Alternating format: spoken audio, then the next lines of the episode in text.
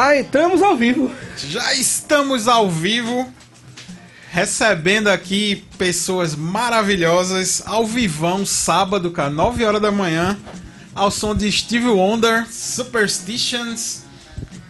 E, Rapaz. e a gente qualidade, precisa passar aquele recado, né, Pedro? A gente precisa passar aquele recado que a gente sempre passa Isso. antes de cada programa, que o Trepa Body é um programa que nasceu como um podcast. E esse podcast você pode ouvir ele a qualquer hora, a qualquer momento e em qualquer lugar, através de plataformas como Spotify, como Google Podcasts, como o iTunes se você tem iPhone. Então você fica ligeiro, fica ligado que se você perdeu algum programa anterior a esse, de algum convidado que rolou aí na- nas semanas anteriores, você corre lá no Spotify e procura Trepa Body, que todos os programas que rolaram aqui na rádio e os programas que a gente fez eh, fora da rádio também, no, no- no nosso estúdio particular, também estão lá. Né? Nosso estúdio particular, mais conhecido como o Quarto de Pedro, estão lá também.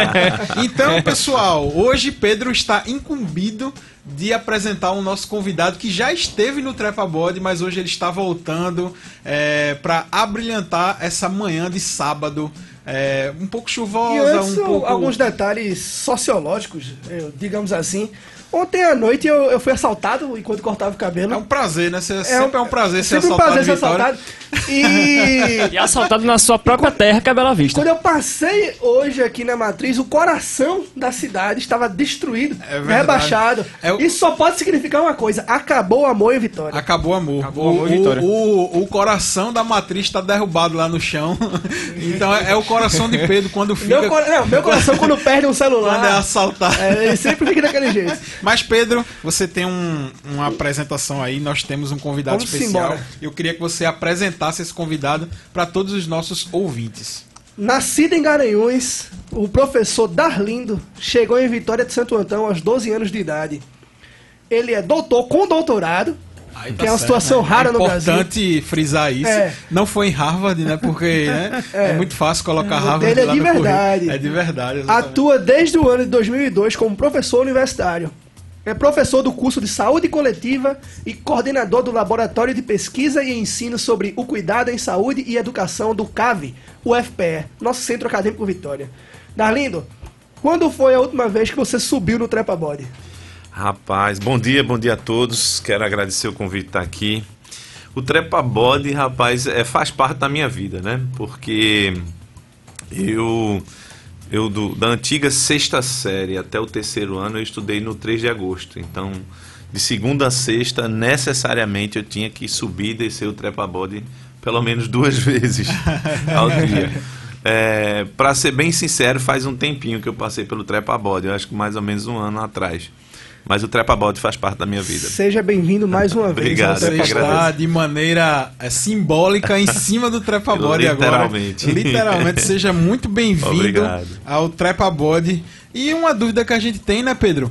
É, aqui na sua pequena biografia, resumida biografia, que é gigantesca na área da educação, é, a gente vai falar sobre educação, sobre ensino, sobre o CAV. A gente tem é, duas pessoas do CAV que trabalham conosco aqui no Trepa Body, que é a Larissa e a Carla. Um grande abraço para as duas que estão nos ouvindo agora, que são é, que tem um podcast lá no CAV e também ajudam no Trepa Body. Alimenta Cash. Alimenta Cash, exatamente. É, agora a gente tem uma pergunta para fazer sobre o Darlindinho. O Dar- Darlindinho, Darlindinho, pequeno. Certo. Como era a Vitória, Darlindo, na tua época lá, lá pros 12 anos? O, o que é que tu tens de lembrança, assim, mais remota aqui da cidade que, que tu pode compartilhar, assim, com a gente? Veja só, eu acho que uma lembrança para mim muito marcante é que aos dias de sábado eu geralmente vinha acompanhar minha mãe à feira, né? E, e eu me lembro que durante a semana, ali a Praça da Bandeira, havia uma verdadeira é, operação de guerra, né? Porque eram todos os bancos de madeira, então você tirava todos os bancos ao final do dia e no outro dia de manhã colocava tudo novamente, né? E no dia de sábado você via aquilo repleto, como é hoje, né? Mas assim, os sábados era dia de feira, então eu eu, eu, eu, eu tinha o, a lembrança de levar Aqueles, aquele, aquela galera que pega aquele carrinho de mão, sabe? Assim, Sim, que sim, meu, sim. meu- meus calcanhares sempre ficavam escalpelados e tal. mas, assim, olha o pesado, olha é, pesado. Isso. sempre ficava escalpelado meus calcanhares, mas era bem animado. São duas frases clássicas da, da feira de Vitória. É óleo pesado e diga moço. Diga moço. Verdade. Diga, moça, é- É verdade. É, São duas frases clássicas. É né? verdade, é verdade. E, e essa cultura da feira de rua continua até hoje, né, Darlene? Mas é, de uma maneira que poderia ser um pouco mais organizada e tal. É, é, é verdade. Assim, é, tem uma coisa assim, como vocês colocaram, né? Eu cheguei em Vitória aos 12 anos e, enfim, passei a vida toda aqui, minha, minha família veio pra cá, me casei aqui, né? Enfim, depois eu saí um pouco, voltei novamente. Mas uma coisa que sempre me deixa muito triste com Vitória é uma certa desorganização urbana né? O trânsito de Vitória ele é caótico. É, as pessoas que têm a oportunidade de viver em outros lugares, morar em, aqui mesmo no Brasil, né? Você mora em outras cidades, em outros estados, você vê cidades com parecidas, né? Com o mesmo porte, com as mesmas condições, às vezes até com condições inferiores, mas com uma qualidade de vida nesse sentido bem melhor. Eu, eu fico muito triste porque eu vejo que isso é um pouco histórico aqui. Ninguém entra prefeito, sai prefeito e isso não consegue é, mudar muito, né? Espero que um dia isso tenha uma outra configuração. Quer dizer, Darlene, que o coração caído representa bem a cidade. né? É, eu acho que de alguma maneira Ele- talvez seja isso, né? Assim, é uma representação simbólica de, de um sentimento. A, a gente vive, eu acho que a gente vive um momento muito difícil, né? Assim, mas aí vocês podem estar pensando, ah, professor, isso aí todo mundo chega Todo e mundo diz que é diz né? isso, né? O cara lá na caverna tinha um problema difícil, também, um momento difícil também. Mas eu acho que nós vivemos um momento difícil não só pelas questões econômicas, não só pelas questões políticas, mas sobretudo pela questão da própria democracia. A gente precisa cuidar um pouco disso. Acho que é, já adentrando um pouco ao, ao tema que eu consigo transitar mais fácil, eu acho que se existe uma tragédia, a pior de, de todas é a tragédia da educação. Enquanto o Brasil não realmente fizer um pacto, uma compreensão que não passe por questões de governo, mas seja uma questão de Estado pela educação. Temos problemas de saúde, temos problemas de segurança, né, Pedro? Você está sofrendo na pele aí, mas sem sombra de dúvida, eu acho que a raiz de todos os problemas é essa questão da educação.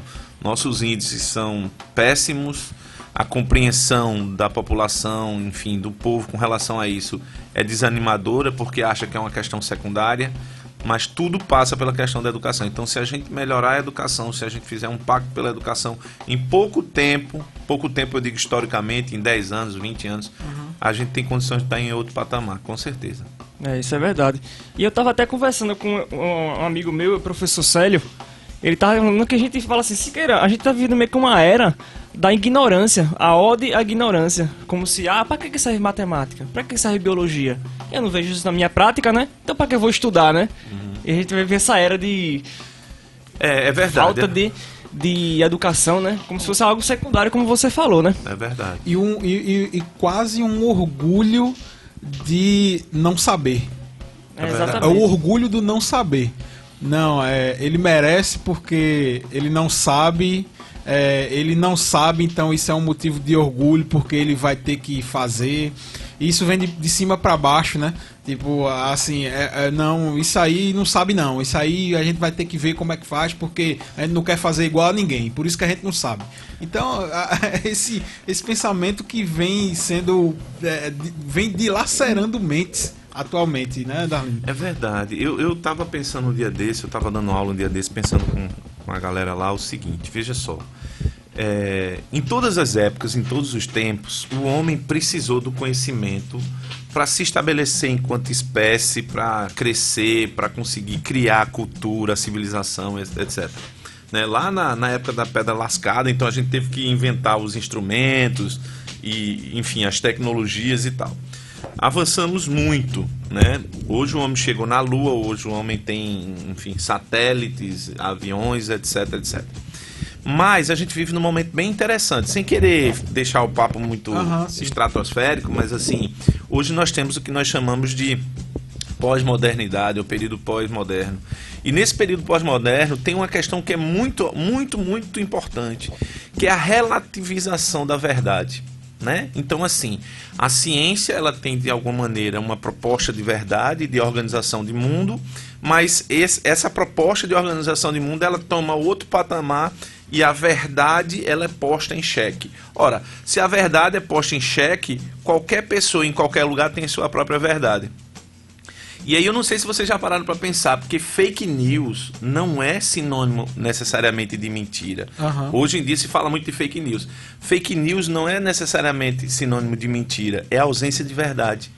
Porque se qualquer um pode dizer a sua verdade, não tem nenhuma verdade consensual, né? E aí nesse sentido, eu acho muito engraçado, porque tem pessoas que questionam o INPE, questionam a ciência, mas na hora de fazer uma cirurgia preferem um médico bem formado. É verdade. Quando você vai tomar um remédio, você prefere saber exatamente para o que o remédio vai. Exatamente. Você não toma 20 remédios. Seja aprovado pela Anvisa, né? Então, assim, é, então, em determinados momentos, a ciência, a verdade, ela não tem função, mas outros é bom que tem. Quando a gente tá lá em cima no avião, é bom que o avião bom que o funcione piloto- tudo é, direitinho, que né? É bom que a, Engenheiro. a carga de empuxo do avião seja mais Isso, forte do que o peso. né? exato. Que todos Exatamente. aqueles cálculos que consideram a Isso. Terra redonda seja verdade, isso, né? Isso, isso. Até, até pra gente não cair no abismo Exatamente. depois, É né? muito, ah, é muito importante para o voo do avião que a Terra seja redonda. É, é importantinho, É, né? você não vai em frente, né? E você vai sair do universo, né?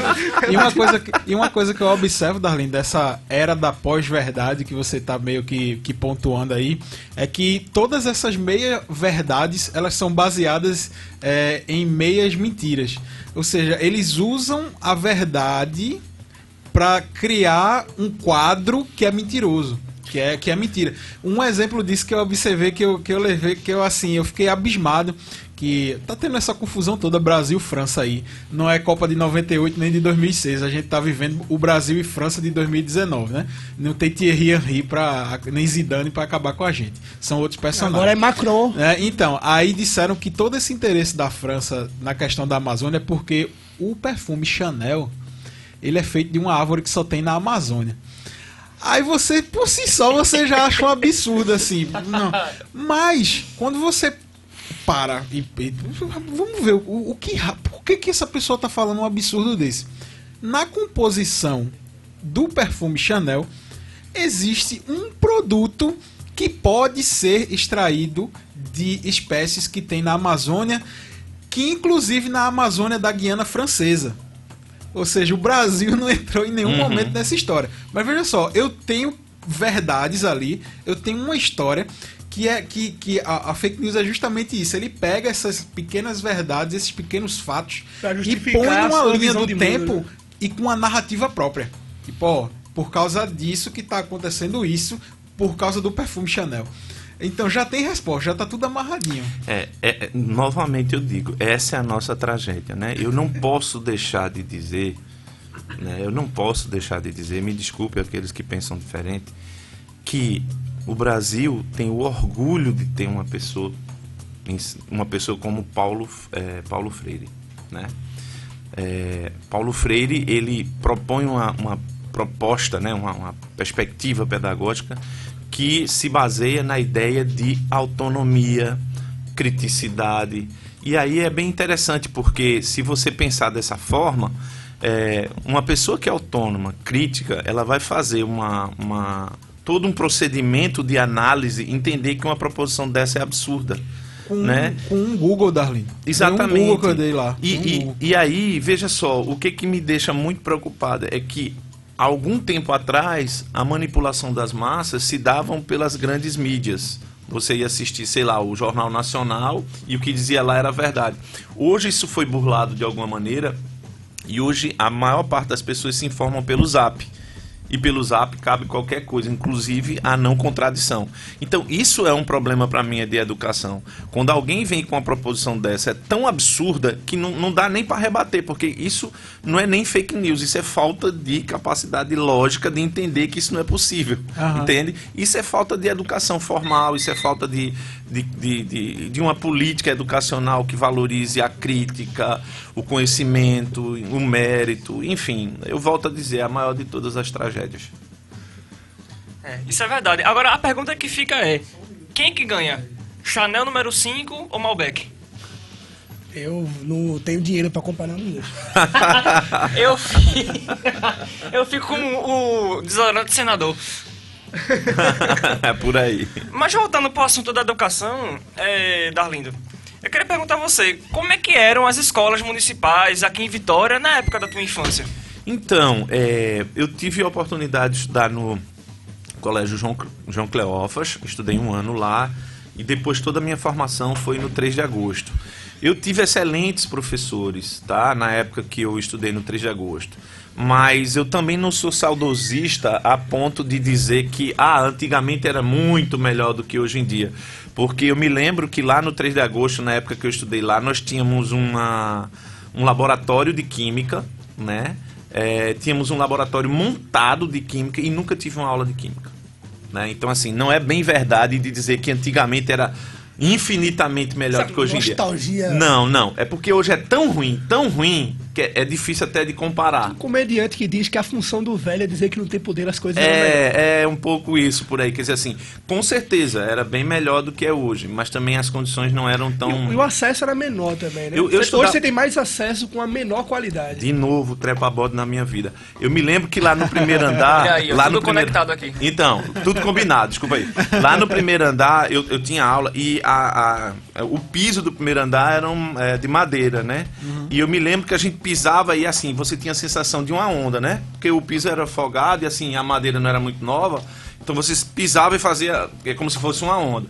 Então existia sim, existiam sim problemas, não, não era uma coisa 100%, mas de alguma maneira era melhor do que hoje. É, Educação, gente, não- a gente não pode pontualizar. Educação é uma coisa que vem de uma maneira sistêmica, tem que vir desde o governo, passando pelos estados. O que eu, o que eu penso, como foi, por exemplo, na Coreia do Sul e tantos outros países, tem que ser um pacto de Estado. Né? Não é questão do governo X, Y, Z. Enquanto o país não entender que é essencial, a gente não vai conseguir sair desse lugar e não vai conseguir avançar. Avançamos muito. Sim, é hoje nós temos indicadores, hoje nós temos como acompanhar. Já foi feito muita coisa, mas ainda estamos anos luz de poder dizer que a gente está numa rota bacana. Numa posição legal. confortável em isso, relação a isso, isso, né? Exatamente. E eu acho que você meio que acompanhou isso é, de dentro, né? Faz quanto tempo que, que você está lá na, na, na Universidade Federal de Pernambuco? Na verdade, na verdade, eu entrei em 2000 como professor substituto. Então, 2000 já é praticamente dizer que faz quase 20 anos É, que você está acompanhando essa evolução. Exatamente. Mesmo sendo uma história recente, de 2000 para cá já faz quase 20 anos. Então, é, É, eu, eu, e é interessante porque assim, eu entrei, na verdade, o meu primeiro concurso foi na Universidade Federal do Amazonas, em Manaus. E poucas pessoas sabem que a UFAM é a, é a, a universidade mais antiga do Brasil. Tá? E então assim, é na região norte, uma universidade tradicional, antiga. Passei três anos lá, depois fui para a Univasf, na época era a universidade mais nova do Brasil. E eu passei nove anos lá e agora estou aqui na UFPE. Então eu tenho uma experiência de passar por três universidades de realidades absolutamente distintas e é inegável que nos últimos anos o processo de interiorização da universidade ele traz é, uma outra uma renovação, ele traz novos ares para a universidade e para o país. Agora, assim, como a gente está há tantos anos luz, eu queria dar só um, Fica só um vontade, dado. fica Só vamos, vamos trabalhar com um dado, com números. coisas objetivas. Aquilo que é tão É. combatido hoje. É, não, é. Vamos trabalhar com fatos. Seguinte: Alemanha é o país mais poderoso da União Europeia. Eu digo em termos de PIB, em termos de produção acadêmica, em produção de tudo. A Alemanha, esse ano, fez o maior investimento de todos os tempos em ciência e educação. E aí você pega o Brasil, um país com problemas seríssimos. A primeira coisa que é feita é desinvestir na universidade e desinvestir em ciência e educação. Então, assim, diante de cenários como esse, a gente, a gente tem assim a ilusão, porque eu não acredito nisso, de que a gente está condenado a não crescer. Aham. Mas eu acho ao contrário. Eu acho que o Brasil tem uma singularidade tão grande de seu povo que nós estamos condenados a crescer e a, e a, e a E transpor Nosso isso. presidente, Rafa, ele disse que a Alemanha tinha que aprender com o Brasil como, Então, era- como salvar as florestas. Era disso como salvar ia- a educação, a Alemanha podia. Era disso que eu ia falar, porque Darlene pegou. aí, né? Darlene pegou um exemplo perfeito. É, ele falou da Alemanha que foi devastada pela Primeira Guerra Mundial é, e foi devastada pela Segunda Guerra Mundial. Então, são duas grandes guerras onde a Alemanha foi um agente é, importantíssimo de guerra e que nas duas ocasiões ela saiu derrotada, devastada e o território praticamente acabado. Munique acabou depois da Com Segunda certeza, Guerra Mundial. E a partir daquele momento se, se, é, houve essa percepção de que só uma coisa podia mudar aquela, aquela, aquela realidade que vinha de uma herança da Primeira Guerra Mundial depois da Segunda Guerra Mundial. Foi o investimento na educação, assim como a Coreia do Sul, né, que foi o caminho contrário da Coreia do Norte. Então, são dois exemplos importantíssimos e, e perfeitos para a serem O citados. próprio Japão, que foi arrasado na Segunda O Guerra Japão, também, né? exatamente, vamos- também foi De novo. devastado pela, De pelas novo, bombas. Vamos para fatos. Uma perguntinha clássica. Quantas pessoas ganharam o prêmio Nobel no Brasil? Quem chegou, quem che- o único indicado que chegou próximo de ganhar foi Josué de Castro, Foi. esse escritor que era o Nobel da Paz. Desculpa aí, né? Recifense, né? Então, Pernambucano. Mas assim, Foi né? indicado, foi indicado cinco vezes. Então. Eu mas posso dizer que Pedro é quase um especialista em José de Castro, viu? É, não, não é, não é pra menos, né? Então, nenhum. A Colômbia já tem, a Argentina já tem, o Brasil tem nenhum. Sabe quantas pessoas já ganharam o prêmio Nobel na Alemanha? 119. Só isso. Então, assim. mais um 7x1, né? É, é, porque assim, 119 sabe assim, a zero. é, é na hora, é quando o país entende que independe de estar fulano, fulano, fulano no governo, que a única saída que esse país tem é investir na educação. Um outro exemplo clássico é Israel. Israel é um país que é no meio do deserto, com problemas de água, com problemas de tudo, e é uma potência tecnológica. Verdade. Então, assim, é, é como eu volto a dizer, a maior tragédia do Brasil é a, tra- a tragédia da educação. A gente precisa tratar isso de uma maneira mais séria, historicamente falando, né? Tá, Isso. Rafael, E- vamos fazer a música pergunta agora. Então, a gente vai fazer primeiro, vai fazer primeiro um pequeno intervalo registrando a presença de duas pessoas, três pessoas, uma, duas pessoas e uma pessoinha que eu gosto muito, amo de verdade, que é primeiro Diógenes Marinho, que é, é um, um- um- ele vai estar aqui no Trepa Body alguns sábados desse aí, a gente vai marcar uma data para falar sobre tecnologia e empreendedorismo. Michele Siqueira, que vamos falar mais uma vez sobre educação, tá surgindo coisas novas aí aí que a gente precisa discutir. E Maria Eduarda Dudinha, minha sobrinha, já é minha sobrinha já, que estão aqui no Ô, ô, estúdio Rafael, da Databocas FM. Eu tenho, eu tenho uma parente aqui perto de mim. É, é verdade, que ali é Jonathan. Siqueira, exatamente. E a gente vai fazer esse pequeno intervalo, a gente vai viajar para a rua Nascimento Silva 107 Eita, e bom demais. daqui a pouco a gente volta com o quadro A Música Pergunta, que é o maior sucesso do Trepa Cartão Body. Tom. Acho que nunca escutaram essa música nessa hora aqui em Vitória. Mas que porra é essa rádio? Mas não sintonizou outra coisa, velho? E aí, tudo bonzinho? Tudo E jóia. aí, velho? Beleza? E Siqueira? Siqueirinha. Tudo bom? Olha, o cara que roubou o coração de Rafael do nosso grupo. Aquele barbudinho ali. Foi eu. Tem ciúme, meu. Tem ciúme porque... Altas ausências. Eu tô conversando com outra galera aqui. Fica com ciúme. Mandando foto. Agora ele é amigo de- desse cara aqui, ó. Mas já era antes. Ô, Siqueira, tu pega uma água, por favor, velho. Pego. Tá, tá bom o áudio aí? É, Então, a gravação tá excelente. Esse aqui morreu. Aqui tá estourando. Às Vamos trocar o cabo? Acho que é o caso do ganho. Aqui. Aqui tá estourando. O dele também às vezes dá um chiadinho, mas esse é o melhor que tem, o microfone que tem aqui, esse aqui. O teu tá de boa. O teu tá de boa, Vamos tá? trocar o cabo desse aqui? Não tem um cabo extra. Melhor não mexer, não. É, já parou um desse lado aí, já Ah, se parar, aí bosta. se lascou. Era pra ser antes, né? Tá tranquilo, né? Tá bom. E aí, Darlene, tá gostando? tranquilo. Tá gostando? Não, tá, eu que pergunto. Qual foi, Vocês... a, qual foi a, a ligação? Não foi pra Jada. Ah, outra coisa. Eu jurava que era pergunta. Também. Não é, rapaz. Não sei, vai querer água, Darlene? Não, tá bom, tem bom. aqui, tá aqui. Eu quero, eu obrigado. quero. eu quero. Tá com frio, querido?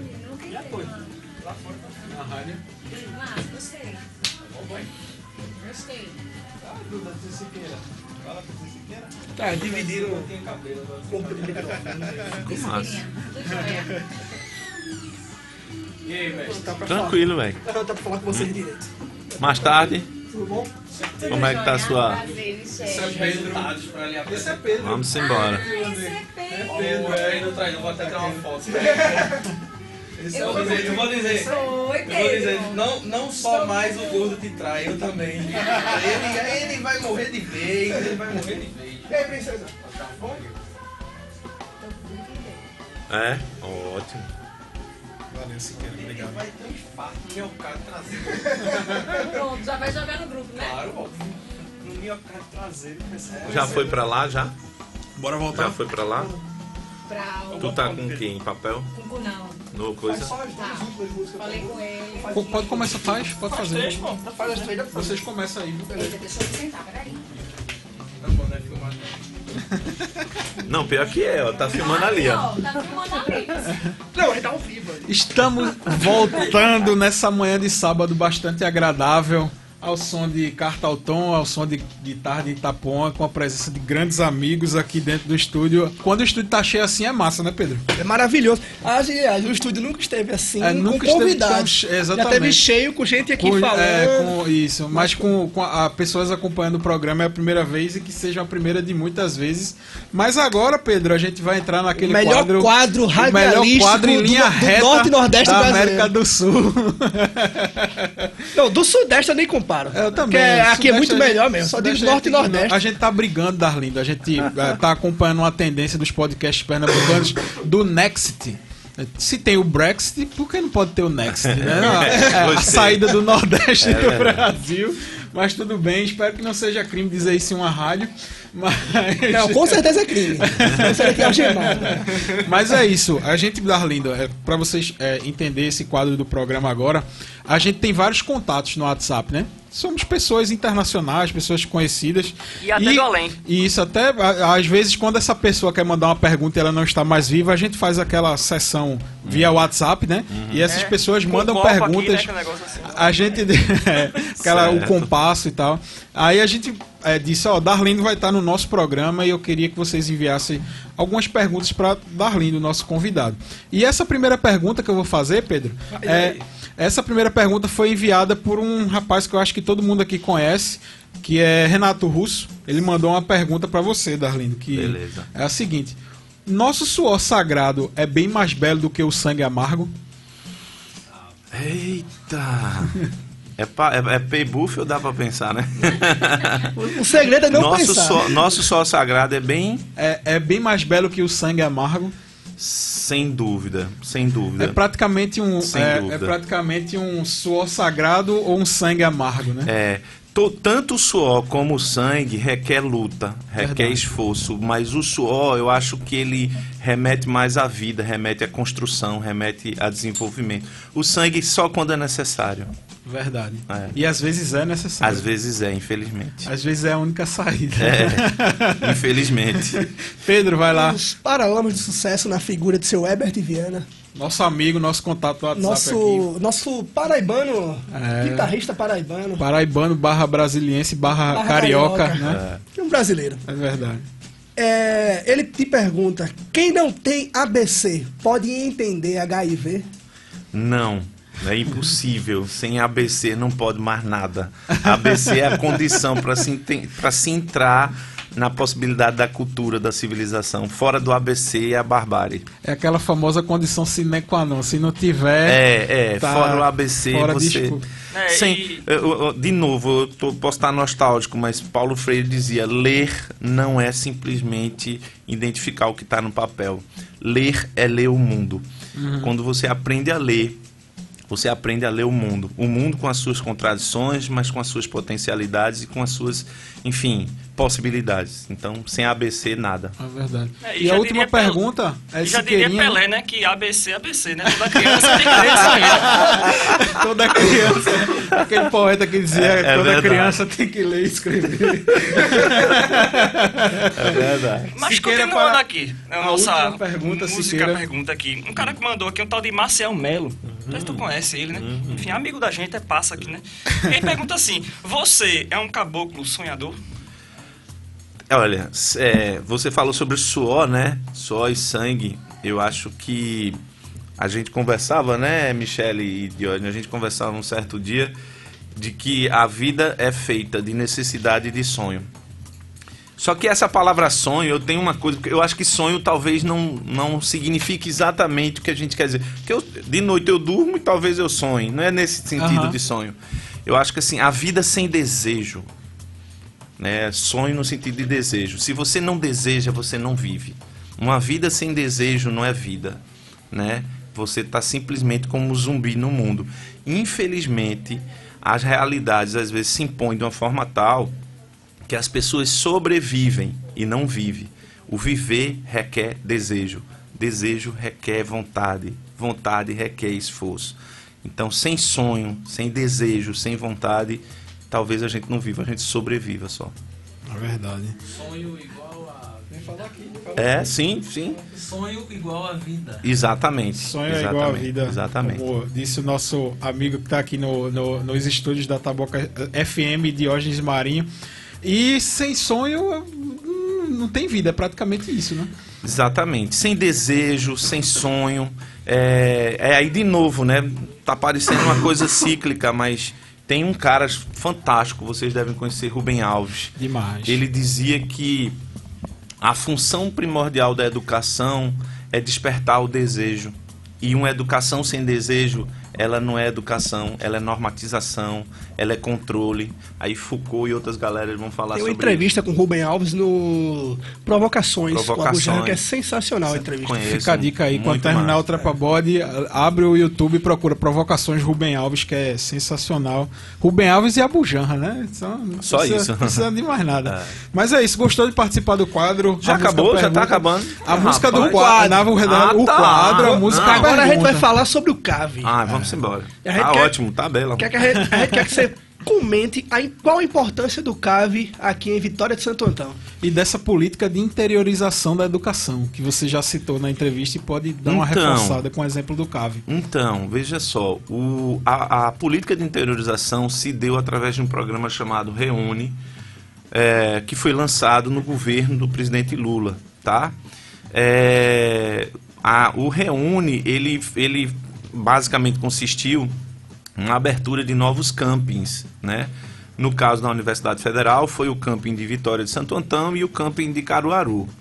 É, hoje, eu não vou dar dados 100% precisos, porque eu não tenho esses dados agora aqui para dar para vocês, mas algumas informações que eu tenho é que Vitória, o, o camping de Vitória, o CAV, não é importante só para Vitória. O CAV é importante para a região. E só, e só lembrando, o CAV é o Centro Acadêmico de Vitória e Centro Santo Antão da de Universidade Federal de Pernambuco, para quem é, Exatamente. tá- tá, ah, não reconheceu a sigla, né? Só para deixar claro. Exatamente. Só- então, só para complementar, Centro Acadêmico de Vitória de Santo Antão, da Universidade Federal de Pernambuco, universidade que é a 11ª do Brasil, está entre as top 50 da América Latina, uma das, das melhores universidades da América Latina, com produção de ex- extensão, pesquisa, enfim. Então, o CAV, o Centro Acadêmico Vitória, ele não é importante só para Vitória. Hoje nós eh, atendemos cerca de 17 cidades. Tem pessoas que vêm até da Paraíba estudar aqui. E tem uma coisa que a população de Vitória precisa entender. Cerca de 70% dos nossos alunos são alunos eh, que têm no seu histórico como sendo o primeiro da família a se formar em um nível superior. Né? Então, realmente, o poder da interiorização da universidade é o poder transformador dessa realidade.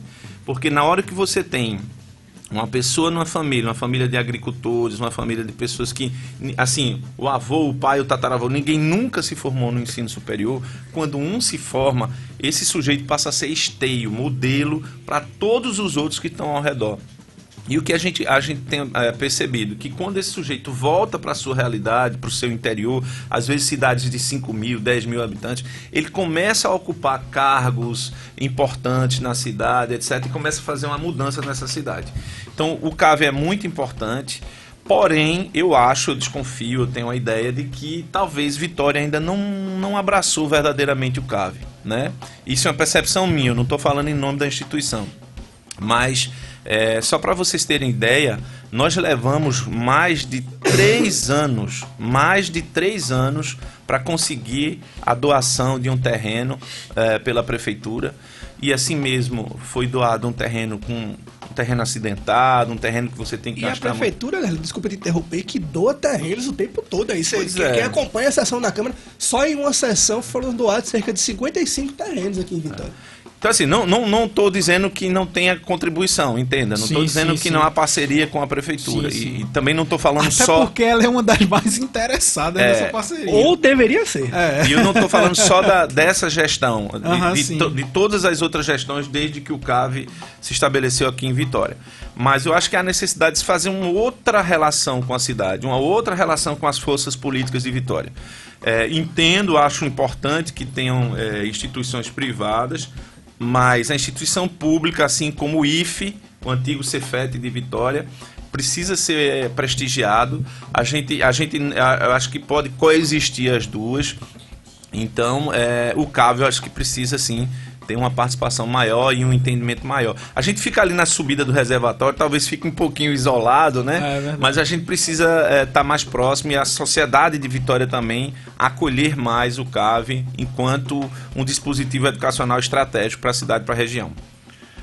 É, resumidamente, Darlindo, o que o CAV pode oferecer para Vitória? Veja, E também, e também como é que pode se chegar nesse abraço da sociedade que você comentou aí que ainda falta um É pouco. que né? a gente já estende a próxima pergunta para ele, que é como você enxerga que o antonense, né, o cidadão vitoriense, enxerga o CAV na sua É, percepção. eu, eu assim, o, o cidadão comum, sujeito comum, acha, ah, existe o CAV, né? Existe a universidade, mas cadê? Né? E nós existimos sim. O CAV, ele tem vários eh, projetos eh, de extensão, né? É, o- assim, de todas as áreas, a área que a gente é mais forte é na área de extensão, né? Nós temos a, a UFPE na praça, um- enfim, temos vários programas, né?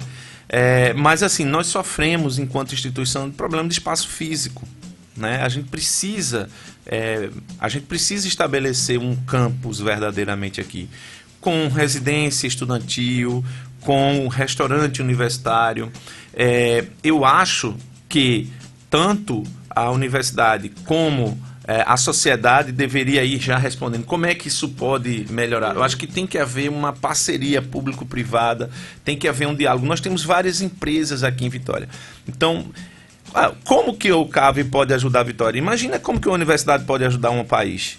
Nós temos as melhores, desculpa com todo respeito, mas as melhores cabeças é, de produção de conhecimento lá. Produção de conhecimento para a indústria. A questão. Vitória tem um problema seríssimo né, da questão ambiental.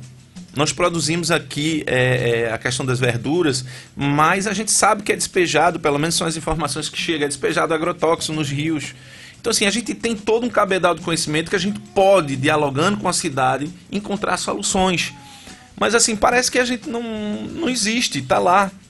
Né? E uma coisa interessante é que pouca gente entende como o CAV já reforça as equipes de saúde da cidade. Por exemplo, a gente tem estagiários nos postos de saúde, a gente tem residentes, enfermeiros e enfermeiras residentes re- é dentro das equipes de saúde da família da cidade. Perfeito. E pouca gente observa, assim, não sabe que isso acontece, mas assim, a- a as equipes de saúde de Vitória são reforçadas pelos alunos do CAV. De Vitória e da região. Da região. Da e região. E a gente fica muito feliz porque muitos dos nossos alunos egressos, eles, eles já estão, por exemplo, em, em gestão em, em Passira, em Limoeiro, em Glória, em muitas cidades são egressos nossos que estão assumindo unidades básicas de saúde, estão assumindo postos importantes. E esse dado que você tá na mão aí agora, que a Michelle acabou de te, de te entregar, ele meio que reforça isso que a gente tá falando aqui. Que onde é que estão a- a- as cabeças pensantes, os doutores que saem da universidade no Brasil, qual é o padrão mundial, qual é o padrão norte-americano, porque o conhecimento é produzido e esse, conhecimento ele é produzido para que retorne como serviços, como como como um serviço para a sociedade, como benefício para a sociedade, né? E é meio que esse gráfico mostra um pouquinho da nossa realidade e de como a gente pode melhorar, de como tem um grande campo aí para avançar, né, Darlene? Não, exatamente. E, e, e volto a dizer, todo mundo que entra na universidade tem que fazer doutorado? Não. A proposta não é essa. Mas a gente entra na universidade e a gente vem desde a base até então para aprender. Parece ser parece ser pedante o que eu vou dizer, mas não é não. A gente vai para a escola, para a universidade, para a gente aprender a pensar, para a gente aprender a ser crítico, para a gente aprender a falar, para a gente aprender a fazer a leitura de mundo e se colocar nesse E mundo. não é um curso comunista como. não, não, E principalmente para desaprender. Veja só o que eu vou falar. Exato. Quando eu me formei em história, eu, eu comentei com os meus professores lá que quando eu entrei na faculdade, eu mais desaprendi do que aprendi. Eu desaprendi em que sentido? Conceitos que eram é, é, conceitos gerais estabelecidos para quem é, discutia determinados assuntos, que quando a gente entra na academia, sistemiza a informação, vê que não é bem aquilo. A gente desaprende um monte de coisa para poder aprender. A gente desaprende e a gente, a gente apreende. novos- Isso, exatamente. Que é, um, que é uma Exatamente. forma de ap- aprendizado com entendimento. Né? Exatamente. É, eu, eu, eu tenho que prestigiar minha amiga Michele aqui e meu amigo Diógenes. A gente sempre conversa, né? E a gente tem batido nessa, nessa tecla.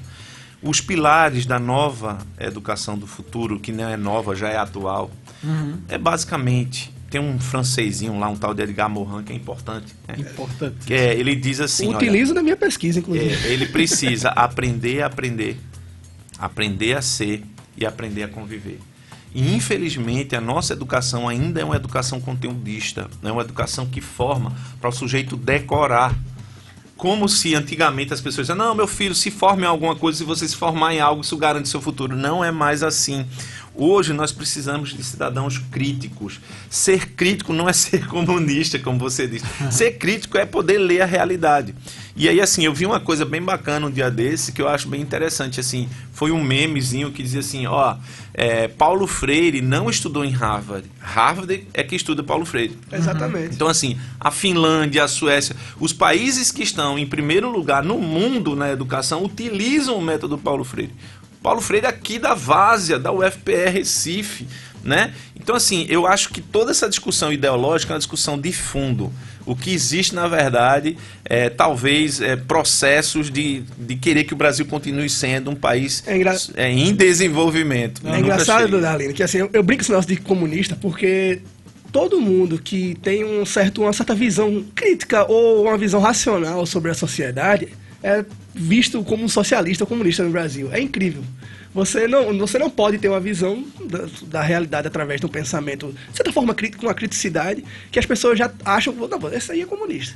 Assim, existe um, um- essa, uma coisa ideológica que está meio banalizada no país. A gente fica brincando sempre com isso aqui no programa. É, eu, eu, eu acho assim, acho que eu nunca tive essa postura, ah, fulano é doutor e tal. Eu, eu valorizo a minha, o meu percurso, valorizo o percurso de outras pessoas. Mas assim, vamos colocar os pontos nos is. Eu acho muito engraçado. Você passa uma vida toda, você passa 20 anos, você trabalha com isso, você faz pesquisa, como por exemplo agora o pessoal do INPE.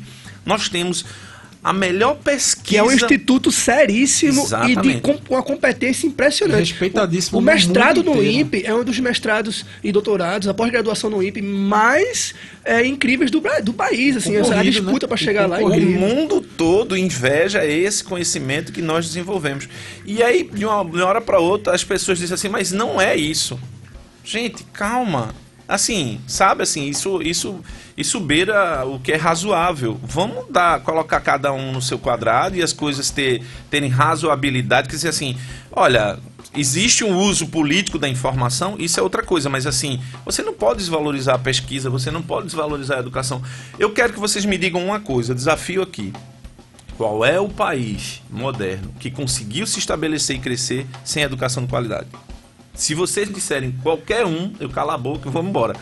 Mas nenhum país do mundo consegue se desenvolver se não tiver uma educação de qualidade. Nossos índices, de novo, volto para fatos. Eu não estou querendo discutir ideologia. Nossos índices no PISA, no IDEB, eu- já que é para falar, tudo bem. Qual é o IDEB de Vitória? Senhor cidadão, pai, mãe, olha o IDEB. Será que a água de Vitória é ruim? O ar de Vitória é ruim? As pessoas que moram em Vitória não têm capacidade. Então por que, que você não. Qual o IDEB de Pernambuco?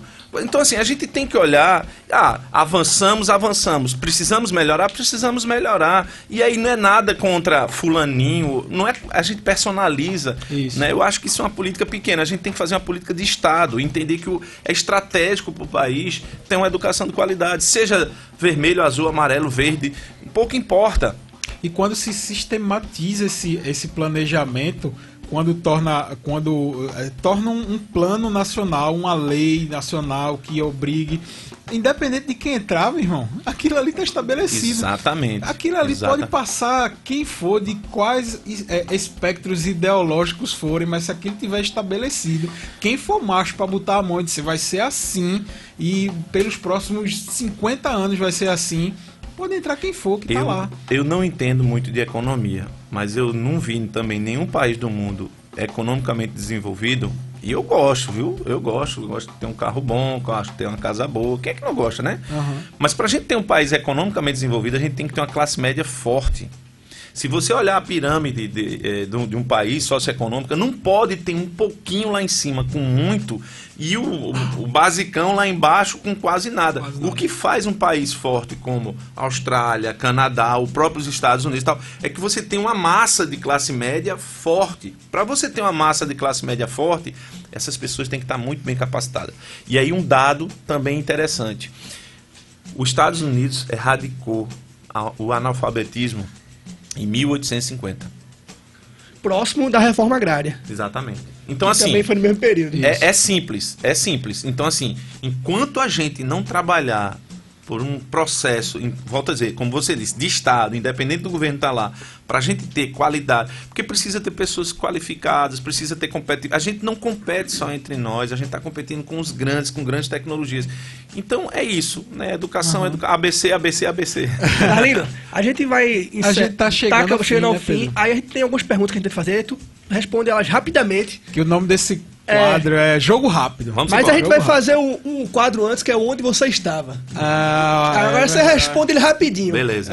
Onde você estava quando os aviões atingiram as Torres Gêmeas? Eu estava em Vitória Santo Antão, em casa. Eu me lembro que foi de manhã, quando eu acordei, que eu liguei a televisão, eu fiquei achando que aquilo era uma Ah, pegadinha. mentira. É. Agora- agora onde o jogo você- rápido. Então, o último onde você estava. Onde você estava quando Cazuza cantou Pro Dia Nascer Feliz em 1985 Não no tenho ideia. Talvez eu estivesse no banheiro tomando banho. Que o dia nasça feliz todos É, os não dias pra ideia. gente. Vamos pro jogo rápido agora. Vamos embora. Qual local de Vitória te traz mais nostalgia? É interessante, sabe? É, ali perto do Trepa-Bode, aquela praça em cima ali, né? Que Praça a do Praça Jacaré. Jacaré. É, às vezes eu ficava ali esperando para assistir aula e tal. Tinha muitos colegas, a gente conversava bastante por ali.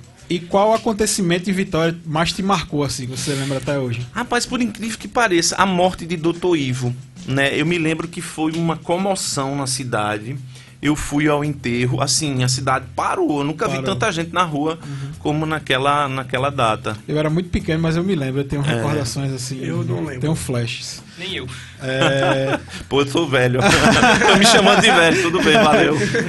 o, que é, o que é... Vai, Siqueira. Vai você agora. É, mas assim, o que é- existe de pior em Vitória e também o que existe de melhor em Vitória? De pior em Vitória é o trânsito. Assim, o trânsito de Vitória. ah, eu acho que Vitória tá. Eu tô brincando aqui, tá? Mas eu acho que não tem plano diretor em Vitória. Assim, ninguém respeita Tem, os, mas os ninguém espaços. É, é, enfim, é, calçada é sinônimo de espaço para negócio.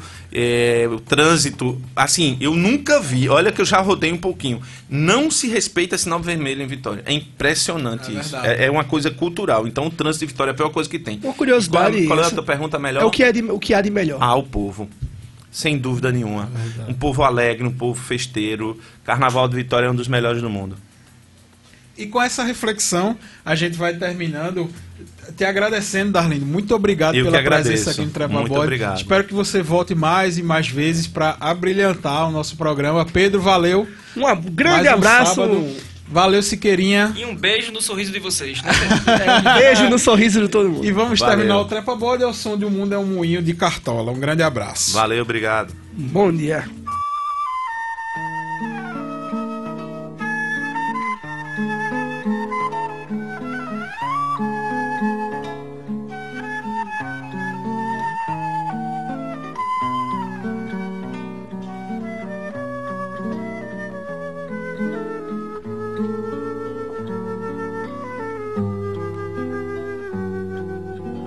Cedo, amor, mal começaste a conhecer a vida.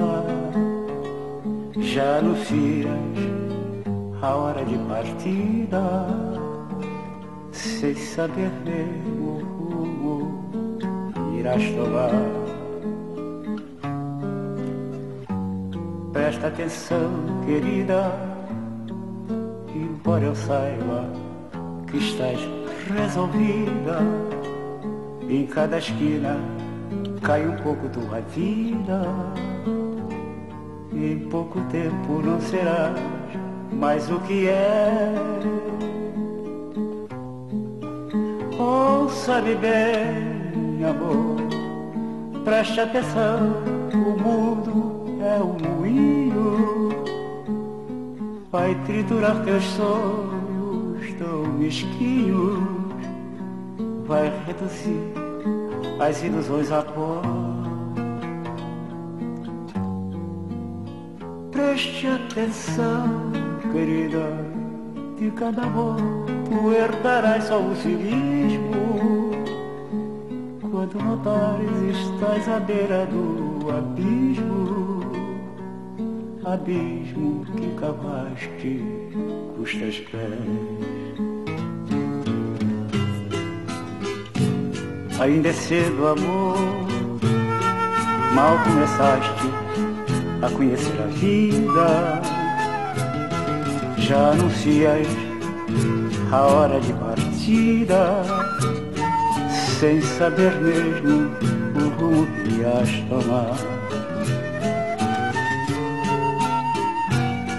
Preste atenção, querida, embora eu saiba que estás resolvida. Em cada esquina cai um pouco a tua vida.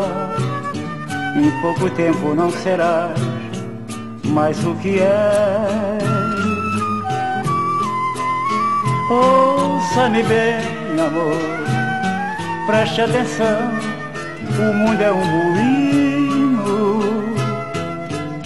vai triturar teus sonhos tão mesquinhos, vai reduzir as ilusões a pó. Presta atenção, querida, de cada amor tu herdarás só o cinismo. Quando notares estás à beira do abismo, abismo que cavaste os teus pés.